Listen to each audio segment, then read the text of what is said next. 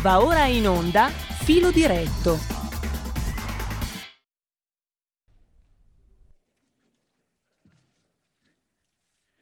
Presidente Commissario, il Green Deal comporterà enormi problemi soprattutto nell'ambito dell'execution Passare infatti da un sistema energetico basato sulle fonti fossili e uno basato sull'elettrificazione determinerà non solo la ristrutturazione dell'intera infrastruttura energetica, ma la revisione totale delle catene dell'approvvigionamento.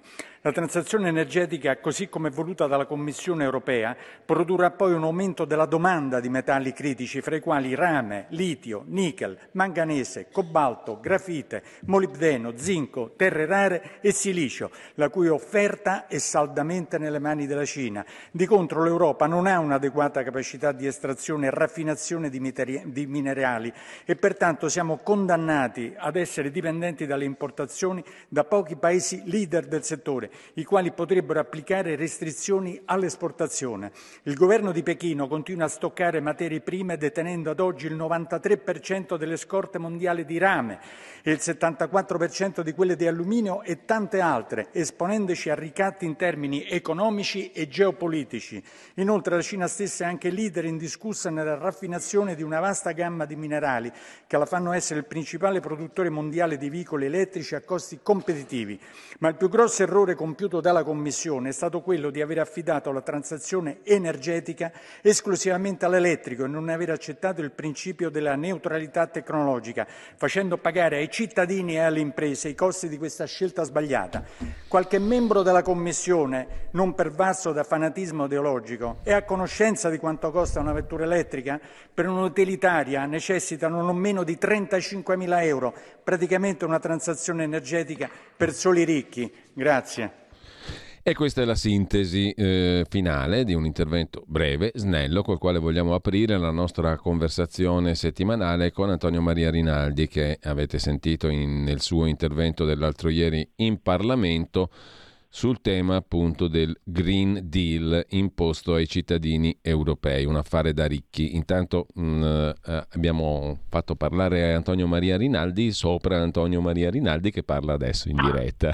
Grazie Antonio. Grazie Giulio, buona giornata, vi ringrazio. No, mi sembrava utile perché era estremamente Amici. sintetico il no, tuo no, intervento, no? molto sintetico e quindi ha messo tutte Anzi, le questioni sul campo. Scusa chiedo scusa perché purtroppo eh, il regolamento qui del Parlamento eh, eh, europeo impone purtroppo dei tempi con la tagliola, mm. cioè eh, io avevo un minuto e trenta e a un minuto e trentadue ti tolgono la parola, allora per poter dire tutto devo andare un pochino più veloce, allora qualche volta mi dicono ah ma tu corri troppo, eh, lo so, corro troppo perché altrimenti non riesco a dirle le cose. Quindi Beh, io sono un amante della sintesi cose. e quindi apprezzo, diciamo.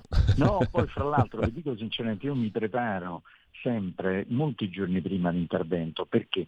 Perché è un esercizio, ha detto bene te, di sintesi, perché gli argomenti che io voglio toccare sono tanti, poi però tradurlo in un testo in un minuto e mezzo, faccio le prove, eh, cioè, eh, non è facile allora devo tagliare, cucire, aggiungere una parola, togliere un'altra parola per cercare di rientrare in quel minuto e mezzo e cerco di infilarci un po' tutto. Ecco, questa è una, una pratica che, non, eh, che, che ho imparato diciamo, qui a, a, a Bruxelles e Strasburgo. Ecco allora, Antonio, il è Green Deal... È cosa diversa dall'Italia. Eh, sì. Vedete quando parla, a parte dieci minuti, cioè, poi continui, sforano e poi dopo molto tempo il presidente di turno dice eh, per piacere chiuda e continua ancora. Qua no, qua ti tolgono proprio il microfono. Vedete? Allora, funziona così, allora, Qui si aprirebbe un discorso, perché non per fare il populismo a buon mercato, ma uh, si aprirebbe un discorso serio sull'utilità dei parlamenti, eh, perché a, a, prescindere dal Parlamento europeo, che istituzionalmente è nato con funzioni più ridotte dei tradizionali parlamenti, sicuramente più ridotte di quelle dei, dei, parlamenti nazionali, no? Ecco, io, io più, più, mi occupo, eh, come, come, come, come lavoro, ma anche come cittadino comune, di seguire qualcosa qualcosa di, di, ciò che va eh, in scena in Parlamento italiano e più mi rendo conto che il dimezzamento dei parlamentari Forse diciamo, è stata una mossa improvvida da una parte, ma dall'altra parte ha impoverito il nostro dibattito parlamentare, perché il dibattito parlamentare del nuovo Parlamento dimezzato a me sembra dimezzato anche nella qualità, nella sostanza, nell'incisività, cioè contano sempre meno questi Parlamenti. Condivido pienamente e fra l'altro vorrei ricordare che i parlamenti al plurale nei paesi democratici sono eh, diciamo, la dimostrazione pratica, tecnica che la sovranità appartiene al popolo, perché noi eleggiamo i nostri rappresentanti eh, a secondo della propria convinzione, del proprio credo politico, della fiducia che si ha con le persone per poter rappresentare i nostri interessi. Ecco, la stessa cosa dovrebbe, dovrebbe avvenire anche qui in Europa, però mi sono reso conto, ormai dopo quattro anni e mezzo di, tra eh, Bruxelles e Strasburgo, che il Parlamento europeo purtroppo è un po' una istituzione, io la chiamo cosmetica, per far credere ai cittadini europei che anche loro partecipano al processo decisionale, mentre invece mi sono reso conto, eh, partecipando sempre alle commissioni, ai dibattiti, a tutti i lavori parlamentari, che purtroppo il Parlamento europeo è un certificatore, ecco, anche qui una parola che la dico sempre, un certificatore di ciò che decide la Commissione, ma in particolar modo il Consiglio. Cioè praticamente se dovessi metterlo in percentuale, eh, il potere del, del, del, dell'Unione Europea è per il eh, 70% diciamo, nelle mani del Consiglio, il 20%, se non il 25% nelle mani della, della, Commissione e quel 5% è del Parlamento, che è chiamato sempre a certificare decisioni prese dalla Commissione e dal, e dal Consiglio. E me ne sto rendendo conto su tutti i fascicoli che poi arrivano in Parlamento, è già stato deciso, noi siamo solo dei certificatori, per dare eh, anche così l'impressione ai cittadini europei di dire ah, eh beh, perlomeno hanno deciso quelli che eh, abbiamo votato noi, ma in realtà non è così. Ecco, non ciò non così. toglie che quando andremo a votare daremo un segnale politico importante, no? quello, di cui, abbiamo, pa- è quello di cui abbiamo parlato prima, eh, abbiamo parlato tante volte. Ecco, allora in quel momento il, il voto del cittadino ha un peso, no? Esatto. Eh per indirizzare la commissione, come dire guardate la musica, il vento è cambiato, basta. Vi ricordo, lo dico tutte le volte anche lo scorso giovedì e ti ringrazio che mi dai la possibilità di poterlo dire, che da quando esiste l'Unione Europea non c'è mai stata una commissione se non di colore di centro-sinistra-sinistra, ecco, rafforzativo. Non c'è mai stata una commissione di orientamento diverso. Sarebbe il caso visto che diciamo di cose non proprio corrette sono state fatte negli ultimi anni, di dare l'opportunità, come avviene in qualsiasi democrazia, di dare l'alternanza. Facciamo, diamo la possibilità agli altri di eh, vedere, di dargli la possibilità di, eh, di, di, di, fare delle cose diverse, vediamo, visto che questi hanno fallito sempre, proviamo gli altri, poi fra cinque anni ne riparliamo. Funziona così la democrazia. Qui mai c'è un monopolio del centro-centro-sinistra rafforzativo perché hanno eh, tutta la frangia forte diciamo, è quella di sinistra. Eh, ecco, quindi ehm, ce ne accorgiamo. Eh, io ho fatto un intervento sul green, cioè sulla transizione, sì, sì. per carità siamo tutti d'accordo, io sono il primo a eh, essere sensibile che bisogna fare di più, ma bisogna saperlo fare con un criterio di sostenibilità, non che ci mettiamo nelle mani e ci consegniamo mani e piedi nei confronti di paesi che hanno dei monopoli su questi materiali, senza che l'Europa precedentemente ha fatto assolutamente nulla. Sappiamo che la Cina, ho dato dei dati, ha monopoli su certi mm. minerali e su certe raffinazioni di materiali che sono essenziali per la produzione della, della, di macchine elettriche, di, di, di pale eoliche, di, di pannelli solari, insomma eh, l'abbibiamo pensato perché noi ci mettiamo nelle mani loro e siccome diciamolo eh, in Cina non è che sia il regno della democrazia, mi sembra il contrario, è possibile che possano mettere tranquillamente per motivi eh, economici, geopolitici, attenzione, eh, delle restrizioni. E noi che cosa facciamo? Dove prendiamo questi minerali? Ovvero e questi alzano i prezzi, ovvero come sta avvenendo ci stanno riempendo il mondo di vetture elettriche cinesi perché loro hanno dei prezzi in casa che eh, molto molto diversi rispetto a quelli che praticano all'estero, cioè il litio loro eh, lo comprano a prezzi notevolmente inferiori per fare le batterie rispetto a quello, a quello che vendono a noi, quindi eh, sono loro che decidono il mercato e questo noi non, non dobbiamo metterci ecco. nelle loro mani. È possibile che non hanno valutato questa cosa. Antonio, eh, la questione della transizione ecologica per ricchi, come tu hai sottolineato, rimane aperta. Un capitolo di, questa, di questo Green Deal, quello sulla casa, eh, anche grazie credo alle battaglie della Lega e di, di coloro che certo. hanno rappresentato una certa serie di interessi contrari, il capitolo case green è stato modificato con un certo successo. Ho visto anche la soddisfazione di Confedilizia in Italia sul tema.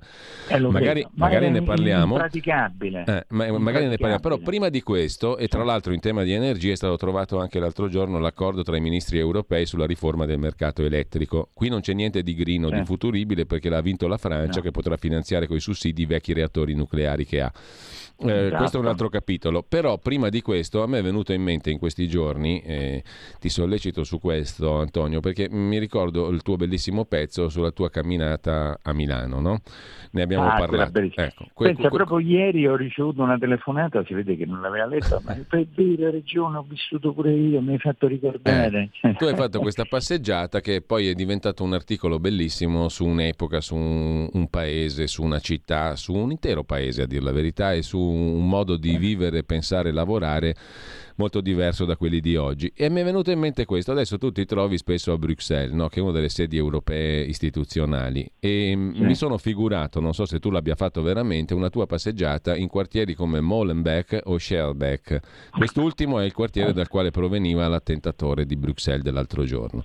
Io ho visto qualche immagine sparsa in tv e altrove, no? sono, ci sono quelle architetture nordiche molto belle, tra l'altro tipiche, tradizionali del Belgio, e poi però tu mh, mm, dalle architetture passi al paesaggio antropologico e ti sembra di stare in Arabia Saudita o giù di lì. Non so se tu abbia fatto un giro da quelle parti là e se abbia fatto una passeggiata e che cosa hai riportato, diciamo, da queste passeggiate in quel di Bruxelles. Allora, detto da un romano, ha un valore superiore. Allora, eh, tu hai citato prima Milano, io ho abitato, ho lavorato a Milano e non paragoniamola a Milano neanche lontanamente con la Bruxelles. Non, non mi toccate Milano perché eh, Milano in confronto siamo eh, su, non su Marte, siamo su Plutone, qual è? andiamo proprio fuori del sistema solare, ringraziando Dio. Allora, io all'inizio del mio mandato ho fatto qualche passeggiata, ben me ne guardo adesso di fare qualche passeggiata, permesso eh. che sono un maschietto anche di una certa età, quindi diciamo mh, saprei insomma così eh, captare eh, preventivamente dei pericoli, ma io ho paura, ho paura a camminare, ma anche nel pomeriggio, ecco, non ne parliamo eh, eh, eh con, con, con, con, il buio. Io non, non faccio un giro per, per, Bruxelles, anche perché ci sono dei quartieri attigui proprio al, al quartiere europeo, quindi proprio attigui al Parlamento, quindi eh, c'è una situazione estremamente compromessa per il quale poi uno non si deve meravigliare se succedono certe cose. Quindi non mi toccate Milano perché eh, questa, questa, questa, primavera ho fatto una passeggiata meravigliosa ehm, eh, di sera a, a, Milano, mi sono rifatto, come tu hai citato, tutti i, i, i, i luoghi eh, dove lavoravo, quindi da, da, da, da Piazza degli Affari eh, fino a, a, tutti i giri intorno da via Brisa dove c'era la sede della Consob, a, a, adesso si chiama Piazzetta Cuccia dietro sì. la scala, cioè, ma per carità siamo, siamo, in un museo, siamo, siamo in un museo a cielo aperto, oltre poi a ricordare quel periodo fantastico di Milano e dell'economia italiana quindi non c'è minimamente il paragone, anzi sono fiero e orgoglioso di essere italiano e, e, che, e, che, ancora noi abbiamo delle cose, anche se le dobbiamo conservare, perché vi dico anche qui sinceramente, eh, eh, vado spesso a Milano quando arrivo alla stazione centrale, pure lì un pochino ho paura, eh, e, e per non parliamo della stazione Termini a Roma, quindi vorrei un pochino che si ritornasse un po' indietro in questo, dobbiamo conservare quel, quello di buono che abbiamo, ecco, non buttarlo alle ortiche.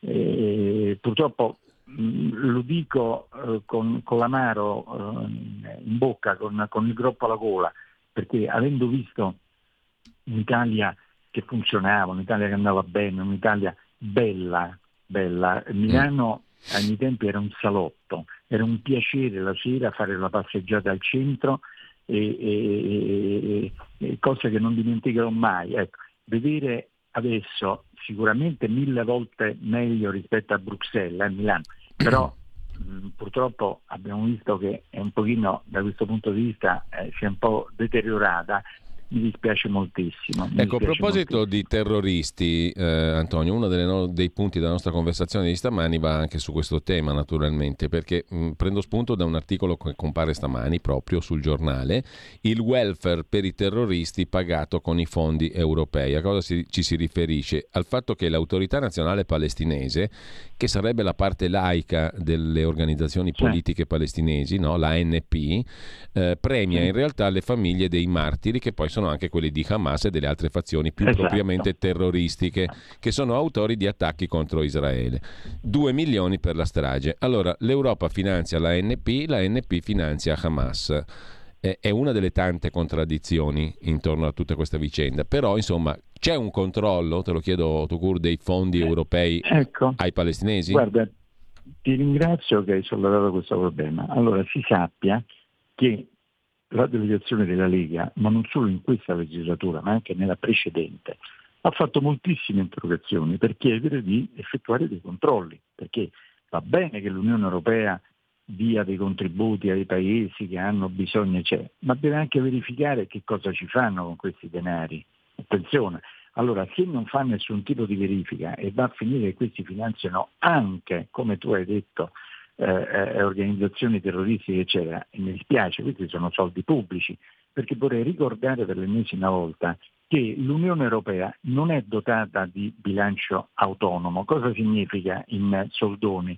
Che non stampa moneta l'Unione Europea come gli altri paesi eh, fuori dall'Unione Europea. Quindi ogni centesimo che eh, eh, utilizza è perché sono stati versati nelle sue casse dai Paesi membri. Ecco, e siccome l'Italia è il terzo Paese contributore netto sui 27 che compongono l'Unione Europea, cioè contributore netto significa che diamo più soldi di quelli che riceviamo indietro. Ecco, e sono soldi pubblici, sono soldi eh, dei cittadini italiani che pagano le tasse, che lavorano, quindi darli lì per finanziare anche queste attività non mi sta bene. E poi se permettete c'è anche da fare quest'altra considerazione. Ma come? L'Unione Europea eh, con l'operazione eh, eh, Next Generation New, quindi l'operazione che ha dato corso al recovery che è alla base dei PNRR nazionali, eh, eh, ti, non solo ti dà questi soldi in prestito, attenzione, e bisogna restituirli, attenzione, ma ti viene a controllare in maniera certosina, lo vediamo ogni giorno sui giornali, ah, è stata erogata la quarta tranche, prima la terza tranche, eccetera, sono venuti a controllare se sono conformi i progetti presentati e se c'è mm. effettivamente il contenuto green, se c'è il contenuto transazione digitale, altrimenti non ti finanziano, quindi fanno un controllo veramente eh, quasi maniacale con soldi che poi bisogna ridare e qui invece gli danno i soldi a, come si dice, eh, ve lo dico in romano, a buffo, cioè senza a fondo perduto, bene? E non fanno nessun controllo, anzi c'è il sospetto che li diano per finanziare anche delle organizzazioni terroristiche che vengano a fare terrorismo in Europa. Ma che siamo pazzi?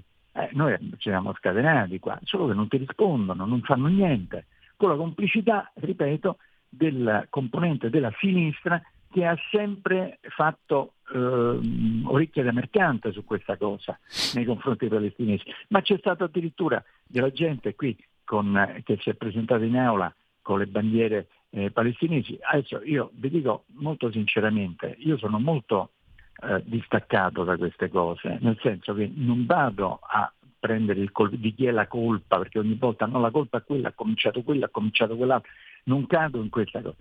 Voglio solamente che queste cose si risolvano eh, non ammazzando neanche una formica, cioè eh, n- attiviamoci e soprattutto che non ci siano organizzazioni terroristiche che facciano attentati di gente veramente non c'entra gente niente, stavolta è capitato a due poveracci tifosi gli svedesi che stavano solo con la maglietta, quindi mm. sono stati individuati perché c'erano la maglietta. Ecco, se non si mettevano la maglietta non, non venivano ammazzati. Ma eh, eh, ce ne sono stati tantissimi di questi, o quel professore lì poveraccio che l'hanno accoltellato in mezzo a un poro padre di famiglia. Insomma, sono cose che non esistono, quindi eh, non vado a vedere, ah ma quella è la colpa di quello, perché l'esercizio di adesso è no, la colpa di quello è la colpa di quell'altro. La colpa è di tutti quanti, perché non devono succedere queste cose. Siamo nel 2023. Allora, Antonio, se... Questo ti... discorso vale pure per l'Ucraina e per la Russia, attenzione, eh, perché quella, no, quello era prima, no, quello era dopo. Quella... Sentite, qui sono eh, due anni che ci sono eh, centinaia di migliaia di morte, bambine, donne, eh, gente eh, anziana, disabili. Oh, ma la fate finita per piacere, la fate finita, che ci stiamo rimettendo tutti quanti. Ecco, su questo poi io ti giro un qualche osservazione che mi è venuto da fare in questi giorni, però intanto ti giro anche al 346 6427 756 i messaggi che stanno arrivando, c'è una telefonata in attesa allo 02 92 94 7222, la passiamo velocissimamente. A proposito di parlamenti e numero dei parlamentari, se è la qualità che conta, Antonio Maria Rinaldi ne è un esempio, la quantità non serve, scrive un ascoltatore. Raffaele da Torino. Raffaele da Torino ti pone una domanda. Non sarebbe il caso di rinviare, questo riguarda anche il nostro fronte domestico, l'avvio del mercato libero per l'energia, anche di uno o due anni visto il contesto mondiale? Questa è una domanda molto pratica perché stanno arrivando nelle case degli italiani i messaggi delle varie compagnie che ti dicono guarda che arriva il mercato libero, fai così, fai cos'ha. Eh, Pietro eh, chieda al mitico Rinaldi cosa pensano o dicono gli abitanti del Belgio di questa situazione arabeggiante. E Luciana da Udine dice sono stata in Parlamento l'anno scorso in occasione della visita Lega al Parlamento e confermo quanto espresso dal professor Rinaldi. Sembra di sentirsi in una cashba. La percentuale di islamici è bulgara. Eh, sentiamo anche la telefonata, pronto? Eh, pronto, buongiorno. Buongiorno. Eh, siamo da Torino e sono Silvio. Eh, volevo chiedere a Rinaldi eh, proprio a proposito delle prossime elezioni, che spero che oltre al Parlamento eleggiamo anche la Commissione, visto che vogliamo cambiarla e fargli fare un dietrofront sui provvedimenti green. Ma la domanda è questa, eh, sulla casa abbiamo visto che è stato rimandato qualcosa, ma sulle auto elettriche il blocco del, della costruzione, la vendita di auto eh, non elettriche nel 2035, mi sembra che sia confermato. È possibile fare marcia indietro anche su questa cosa? Bene. Antonio. Allora, allora sono, sono, tante, mi fa molto piacere di queste domande perché vuol dire che i nostri amici che ci ascoltano sono molto preparati e attenti e quindi questo mi fa non piacere, ma molto piacere. Allora cerchiamo di non lasciare nessuno escluso nelle risposte. Allora, per quanto riguarda il discorso dei parlamentari, io vi dico mm, come la penso.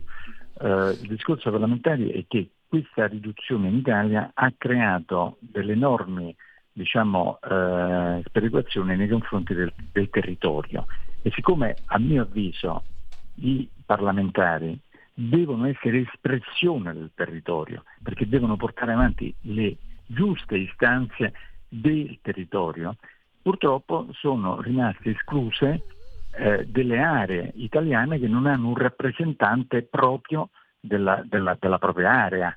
Ecco, quindi purtroppo creando queste macro aree eh, si sono creati questi problemi, problemi ancora più evidenti per mh, mm, dei motivi anche comprensibili, diciamo tecnici, perché eh, i deputati europei sono solamente eh, 76 adesso, quindi eh, eh ridistribuiti eh, in, su tutto il territorio italiano si creano delle aree estremamente grandi. Ma ad esempio il mio collegio elettorale è il centro Italia, che è composto da, eh, dal Lazio, dalla Toscana, dall'Umbria e delle Marche, è un territorio immenso e si rischia poi eh, di, che alcune aree, ad esempio l'Umbria, che per motivi proprio di popolazione, che è piccola, non viene rappresentata.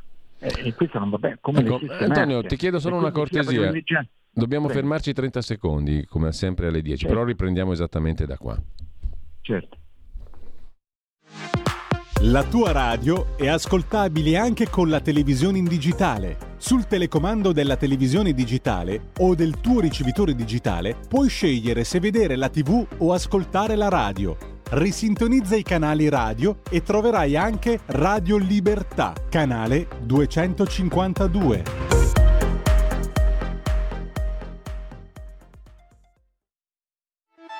Stai ascoltando Radio Libertà, la tua voce libera senza filtri né censure, la tua radio.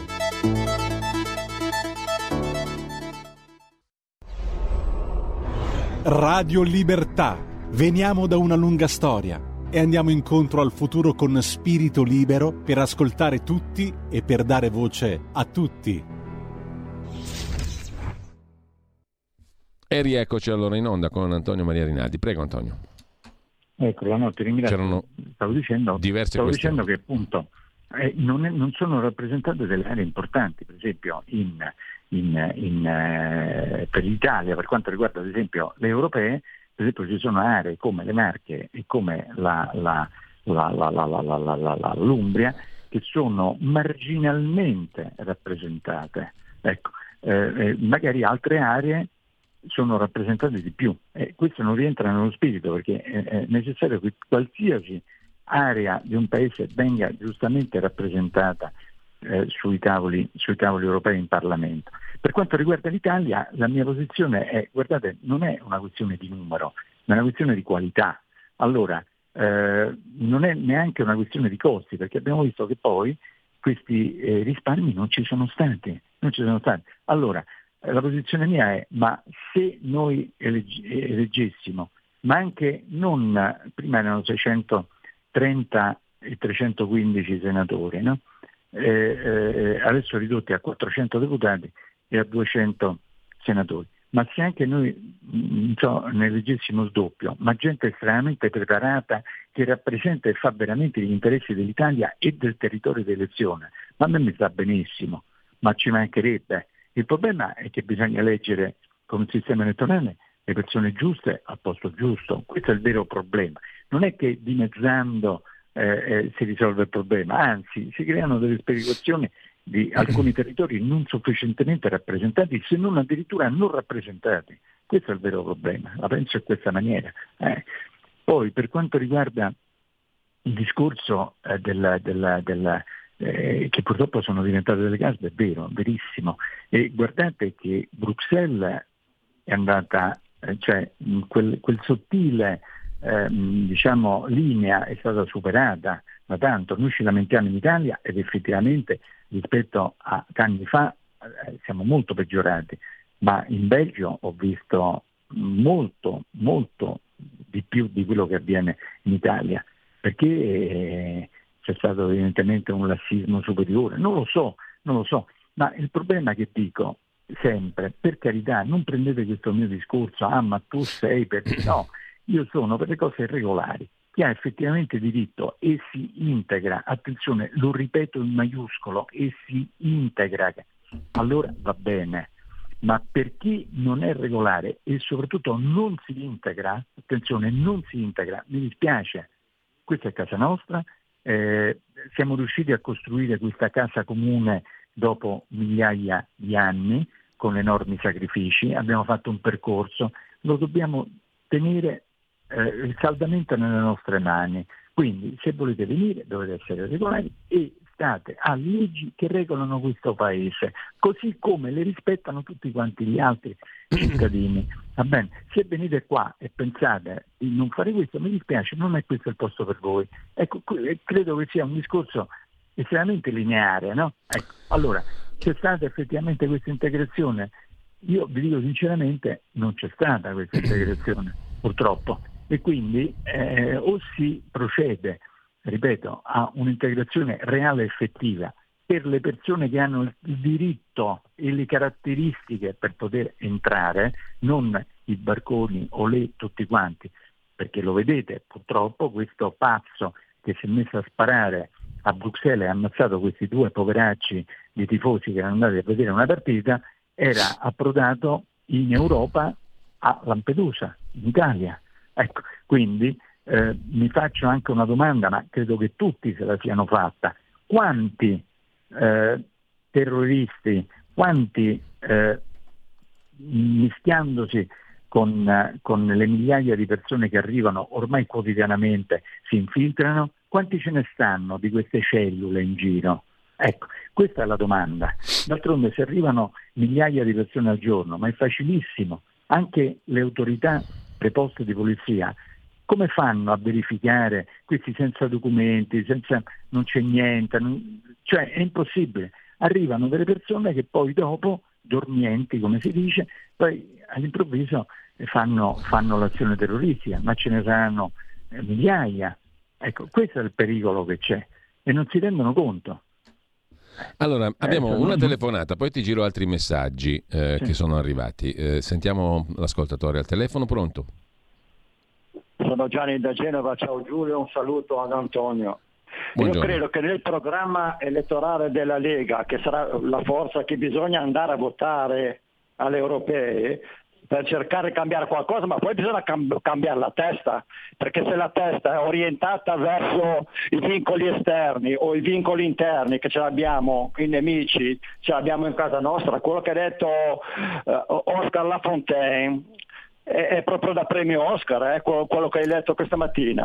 Il discorso è mettere fuori legge senza se, senza ma, l'Islam, che è incompatibile con la nostra civiltà da quando Maometto è morto nel 632, gli islamici sono sempre andati ad attaccare prima di tutto la fascia costiera della, della, dell'Africa, l'Egitto, che c'erano i copti e compagnia cantante, poi si sono trasferiti in Algeria nel 711, nell'829 hanno rotto i coglioni in, in, in Sicilia, nel 935 avevano distrutto la città di Genova e quant'altro, cioè sono fuori legge, non ce n'è moderati. Bouledier nel 74, che ti ho mandato Giulio, cosa, aveva detto chiaro e tondo, col ventre delle nostre donne vi invadideremo, non veniamo da amici e con la nostra religione vi domineremo. Allora, eh, aggiungo i messaggi. Eh, ci domanda, eh, per esempio, eh, Walter, ehm, se è possibile chiedere a Rinaldi una considerazione sulle elezioni in Polonia, che era uno degli argomenti dei quali avremmo parlato. Poi um, un altro ascoltatore, abbiamo dato la notizia l'altro giorno del fatto che il ministro Lollobrigida ha detto che la disciplina italiana di divieto della coltivazione di carne sintetica eh, non può essere mm, messa in opera perché prevale eh, la legislazione europea. A cosa servono i parlamentari? quando, come nel caso del ministro Lollobrigida, che peraltro è anche ministro, affermano che la prevalenza è del Parlamento europeo, o meglio della disciplina europea su questo tema. Erminio, Italexit soffriremo per un po', ma poi non staremmo meglio? si domanda il nostro ascoltatore. Eh, e ancora, um, che lei sappia, professor Rinaldi, nella prossima finanziaria sarà previsto anche l'annullamento della multa di 100 euro combinata a chi non si è vaccinato contro la Covid, la cui cartella è stata sospesa fino al 30 giugno. Grazie. Una telefonata, sentiamo che quella. Pronto? Pronto? Buongiorno. Buongiorno. Dario dal Veneto. Prego Dario. Eh, beh, le premesse sono sempre quelle, no? Cioè Amato che dice i trattati vanno scritti in maniera che siano incomprensibili per chi li firma e poi che i trattati sono stati, e anche gran parte dei regolamenti europei sono stati eh, scritti non certo da eh, politici ma da mh, tecnici, da banchieri, da, eh, eccetera. Allora, mh, fatte queste premesse, in vista delle prossime elezioni. Eh, per quanto riguarda le liste, chi ci troveremo in lista, eh, ma non sto parlando solo per quel che riguarda la Lega, ma eh, per quel che riguarda tutta l'Italia. Ci troveremo in lista eh, specchietti per le allodole per guadagnare voti oppure sarà possibile finalmente mettere d'accordo eh, le menti eh, eccelse, e ci sono in Italia, che potrebbero andare in Europa eh, compatte, tralasciando per una volta mh, schieramenti e eh, andare a firmare veramente qualcosa che sia eh, a favore del popolo e non a favore di banche, di finanziarie, di elite o di... Bene, a proposito di questo, grazie al nostro amico ascoltatore, io ho sott'occhio anche un articolo mh, mm, del Corriere della Sera dell'altro giorno che dà conto di una questione, Antonio, della quale ci siamo occupati anche diverse volte in trasmissione. I negoziati sulla riforma, della quale ti sei occupato molto efficacemente anche tu in Parlamento, i negoziati sulla riforma del patto di stabilità. Um, cioè le regole di finanza pubblica che valgono poi anche per noi. Eh, serve un accordo tra Francia e Germania, bisogna risolvere la questione di come considerare il deficit e i tedeschi insistono sul rigore. Il parametro del 3% va rispettato, non è credibile vedere livelli di debito più bassi se non abbiamo il deficit al 3% del PIL ti chiedo un aggiornamento su questo tema perché interessa molto le nostre tasche, tra le altre cose. E poi oggi sono comparsi diversi articoli sull'euro digitale.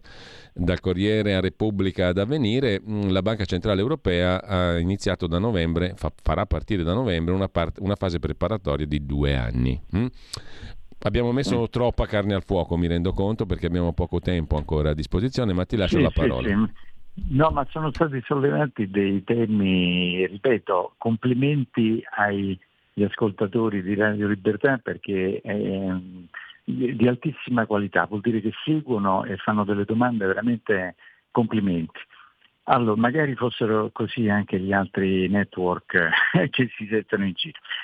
Allora, eh, rispondo subito al discorso dei 100 euro. Sì, io eh, trovo assurdo che eh, sia stata innanzitutto messa questa, eh, questa, questa penalità diciamo, di 100 euro perché eh, capisco perfettamente ehm, le persone dicono ma è una mia scelta libera, non mi potevano e poi mi fanno pure una multa di 100 euro, non hanno detto che toglievano, ancora l'hanno tolta. Io l'avrei tolta immediatamente.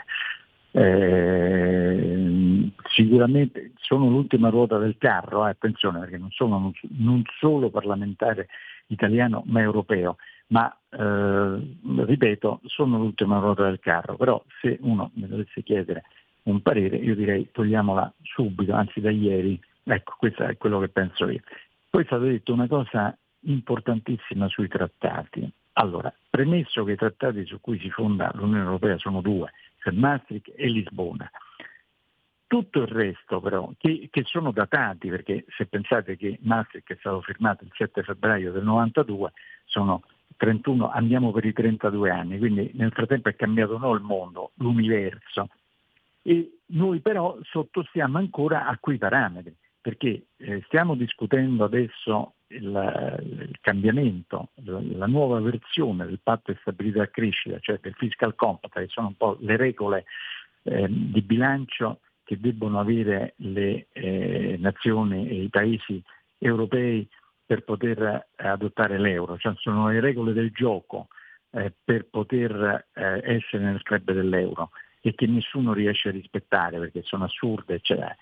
Ma eh, il vero problema fondamentale, e io purtroppo, dico purtroppo, eh, sono l'unico italiano eh, membro, eh, essendo membro della, della, della, dell'Econ, cioè la Commissione ehm, per gli affari economici e monetari, ma sono l'unico italiano relatore ombra, perché è un piccolo diciamo, eh, ufficio ristretto diciamo, per poter all'inizio eh, emendare, vedere, e proporre le modifiche del Parlamento rispetto al testo presentato dalla Commissione, quindi sono purtroppo, dico, l'unico italiano, e eh, noi possiamo inventarci qualsiasi cosa, possiamo inventarci qualsiasi patto di stabilità, ma se non cambiamo i trattati dove ci sta scritto, e come ha detto giustamente il nostro amico, 3% e 60%, perché stanno scritto a masse, che noi non riusciamo veramente a fare quel salto di qualità. Cioè, eh,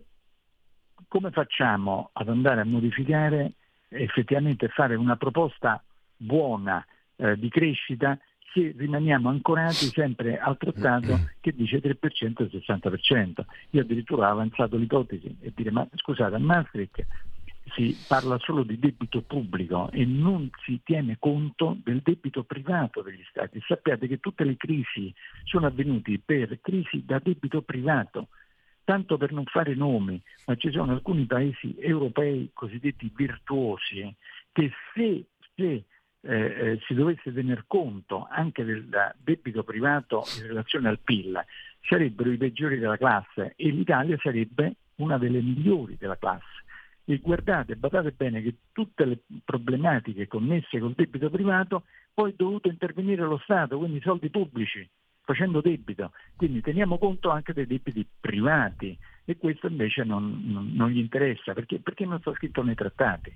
Capito? L'errore è, è, è originario, ecco, è stato fatto all'inizio, però non si ha la capacità di modificarlo. Poi, fra l'altro, un altro aspetto importantissimo, ci sono i cosiddetti regolamenti. I regolamenti sono eh, dal punto di vista gerarchico eh, un gradino sotto i trattati, quindi non possono andare a, a, modificare i trattati, i regolamenti, eppure di fatto per come sono scritti, per come sono congegnati, vanno a modificare certi, certi trattati. Quindi dobbiamo stare molto molto attenti, perché questi benedetti regolamenti vengono fatti ad uso e consumo prima diceva ah, ci sono le lobby, è vero, è vero, e vanno a modificare i trattati. Allora, molte cose, per esempio tu hai citato prima il discorso dell'adeguamento delle classi energetiche dei, eh, degli edifici, che era una cosa sì. assurda, ma soprattutto non praticabile tecnicamente, cioè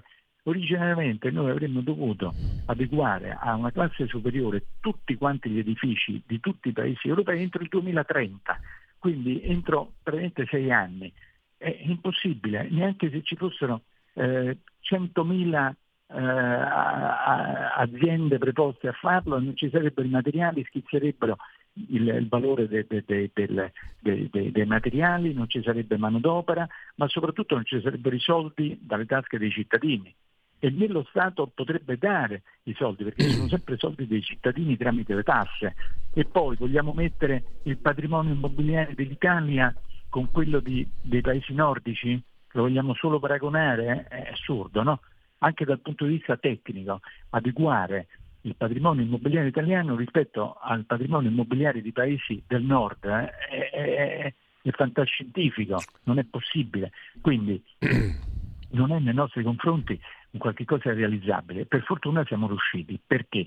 Perché ci affidiamo alla prossima commissione e ci auguriamo che sia di diverso colore per dire signori ci mettiamo intorno a un tavolino e cerchiamo di fare un qualche cosa di effettivamente sostenibile e fattibile, non nelle, nelle, nelle menti diciamo così, eh, di certa gente come, come la transazione eh, eh ecologica con le macchine elettriche, di botto tutte elettriche dal, dal 2035, cioè, cioè, cose assurde, non possibili, oltre a consegnarci nelle mani dei cinesi.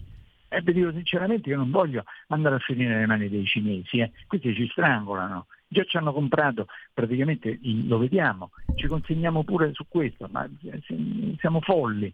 Allora a questo punto, scusatemi tanto, ma posso pure io essere un po' eh, fare peccato, come diceva Andreotti, a pensare male si fa peccato ma poi ci si indovina sempre. Eh, e lì c'è stato qualcuno, scusate, che ha fatto delle scelte non in maniera autonoma, è perché è stato indotto, adesso non voglio di- sapere come e non lo voglio dire, però insomma eh, mi viene il sospetto, no? Eh. Allora Antonio, abbiamo un'altra telefonata, pronto? Buongiorno Rinaldi, sono Luigi da Firenze. Mm, allora, per quanto gliele faccio subito praticamente così eh, visto visto. Per quanto riguarda la classe politica, non è colpa del cittadino o chi praticamente per sé va lì, è colpa della vostra classe dirigente. Quando si fanno le famose liste bloccate dalla Lega, eccetera, e, siete, e sono loro che mettono praticamente quei personaggi. Allora faccia una cosa se vuole fare contro questo sistema, contro il partito, eccetera Dichiari lei pubblicamente chi vuole mettere, poi vediamo se il partito glielo mette. Sono sicuro che lì c'è il discorso di quanti voti prende. Poi, per quanto riguarda il discorso dell'elettrico, Rinaldi, mi scusi, eh, BMW, Audi, Stellantis, di cui c'è praticamente Al, Elkan, eccetera, stanno andando su quella via. Eh, la Cina, a differenza sua, sta andando non a colonizzare, va a prendere le risorse, cosa che non fa l'Europa, ma voi che ci state a fare, lì nell'Africa. Gli state dando... E adesso un'altra cosa che dovrebbe dire Rinaldi, ma lo sta vedendo che adesso i paesi BRICS, che adesso diventano i padroni del mondo, India, Cina, Argentina, eccetera, dove praticamente Putin è andato lì e stanno facendo il famoso gasdotto del passaggio tra cose... Cioè, ma eh, queste cose qui non le vedete, quindi si andrà per forza sull'elettrico, anche perché le case maggiori in Europa, dove gli europei probabilmente compreranno le macchine a meno di 30.000 euro, anche perché questo è il costo, lei mi fa una crociata contro probabilmente il vento. Quindi mi risponde a queste due cose, aspetta la sua risposta, però la cosa che le chiedo, ma come no? Se vada... Guarda, gli rispondo Ecco, parlavamo di Milano, mi sembra un bel risotto questo qui, per dirla alla no, milanese. No, no, guarda, gli rispondo il nostro amico di Firenze. Simpaticamente, perché, diciamo. Mh, eh. sì, ma molto, eh, perché mh, credo che non abbia eh, diciamo, le, le, le, informazioni opportune, gliele, gliele, dico io. Per le eh, elezioni europee eh, l'Italia adotta un sistema non a, a listini bloccati, anzi è l'unico paese dell'Unione Europea che non presenta le liste con le, con, con, le liste bloccate e ci sono le preferenze, quindi è esattamente il contrario di quello che lei ha detto, cioè per poter eleggere un parlamentare europeo tu devi scrivere il suo cognome, non lo trovi stampato nella scheda elettorale come avviene con una parte eh, del, del, del, del sistema elettorale italiano nazionale dove invece per la quota del 33 e tutti per cento è il listino bloccato e già trovi il nome stampato della persona devi mettere solo la croce, capito? È esattamente il contrario. Qui europee bisogna andarseli a prendere i voti porta per porta, è il contrario di quello che ha detto. Poi mi scusi, ma io se lei ha sentito sin dall'inizio il discorso che io ho fatto in, in aula a Strasburgo, ho detto che il più grosso errore della, della della Commissione europea è non aver accettato il principio della neutralità. Lo sa che cosa vuol dire il principio della neutralità? Eh? Vuol dire che qua si sono affidati per la transazione esclusivamente all'elettrico e non hanno tenuto conto che ci sono altre tecnologie che invece noi abbiamo e possiamo sviluppare in casa senza essere dipendenti da paesi esteri per quanto riguarda le emissioni di CO2 e sono ad esempio i biocarburanti dove l'Italia fra l'altro è fra le leader a livello mondiale dove è possibile produrre del carburante dalle biomasse e dagli scarti alimentari, per il quale il processo completo è neutrale. Questo volevo dire. Quindi questa è la colpa enorme che do e noi potremmo benissimo poter continuare a utilizzare i motori termici con questo tipo di carburante, avendo la neutralità tecnologica di emissione di CO2, mentre invece questi sono affidati solo ed esclusivamente alla all'elettrico, consegnandoci nelle mani della Cina, lo ribadisco. Quindi io quando dico le cose perché le ho valutate eh, e quindi mi permetto anche a lei di valutarle eh, bene. E le ripeto, eh, guardi qual è il sistema elettorale, noi eh, europarlamentari siamo gli unici che stanno qui perché hanno scritto il proprio cognome sulla scheda, quindi mh, mm, i partiti in questo non possono diciamo, nominare, come ha detto lei, come avviene eh, per, eh, in Italia, perché il sistema elettorale non è, non è, non è lo stesso. Quindi, anzi, per fortuna, eh, per fortuna, perché se una, um, un partito impone un nome che poi non viene eh, eh, sottoscritto, cioè non sottoscritto, non viene votato nome per nome da parte dei cittadini, non viene eletto. È, è, è giusto. Quindi se io sto qua è perché vuol dire che dei cittadini hanno scritto il mio cognome, non è perché l'ha detto il partito, attenzione, questo sia chiaro, eh? ma per, mi meraviglio perché è una cosa abbastanza not- notoria, mm. non è che eh, la sto dicendo per la prima volta, cioè, lo sanno tutti. Eh? Allora, eh, Cina Brix ti lascio la parola dopo, intanto sentiamo un'altra chiamata, l'ultima, perché già, ehm, siamo già alle 10.24, l'ultima telefonata, pronto? Buongiorno, sono Massimiliano. Buongiorno. Oggi Rinaldi, lei è fin troppo educato a dare una risposta a quello che è l'ultima telefonata, che è un provocatore eh, e che continua a dare la colpa a qualsiasi cosa succeda alla Lega. Oltretutto ha anche un tono offensivo. Per io vorrei dirgli di andare un po' a quel paese e di non scocciare più. Per quanto riguarda la scaronia nostra, la sfortuna è quella di avere nel, nella nostra Italia un partito che si chiama PD e uno che si chiama 5 Stelle. Questi qua stanno remando contro l'Italia, a loro farebbe piacere che saltasse tutto così il governo cade, perché il loro odio nei nostri confronti è tale che Moia Sansone e tutti i filistelli non gliene frega niente. Beh, prenda il caso delle elezioni in Polonia, no? Questi qua si esaltano, come il Corriere della Sera che è diventato l'organo di, di chissà che cosa, si esaltano perché il, il, il, il vecchio partito dicono che ha perso le elezioni, no, non le ha perse, le ha vinte, ha preso più voti di tutti gli altri partiti. Mm. Ora tramite le, sol- le solite beghe che fanno i socialisti, andranno loro al potere facendo le, le stesse trame, accordi, accordi che poi saranno de- destinati a fallire. Vi saluto. Bene, allora, eh, elezioni in Polonia, che era uno degli argomenti, tra l'altro, rimasti lì. Antonio. Sì, sì, certo. Allora, in Polonia ci sono state le elezioni. Cosa è successo? È successo che c'è stata una frammentazione estremamente elevata, per il quale il partito, fra virgolette, europeista guidata dall'ex eh, diciamo, eh, eh, membro Tusk eh, europeo, eh, ve lo ricordate, no? questo nome Tusk, cioè, che si è messo a capo un, della compagine europeista, eh, ha avuto il 31% contro invece i, i vecchi diciamo, eh, che hanno registrato il 38%. Però ci sono dei partiti minori eh, sia di estrema sinistra, attenzione, che di estrema destra, che a secondo del eh, loro apparentamento possono dare la maggioranza a una di queste due compagine.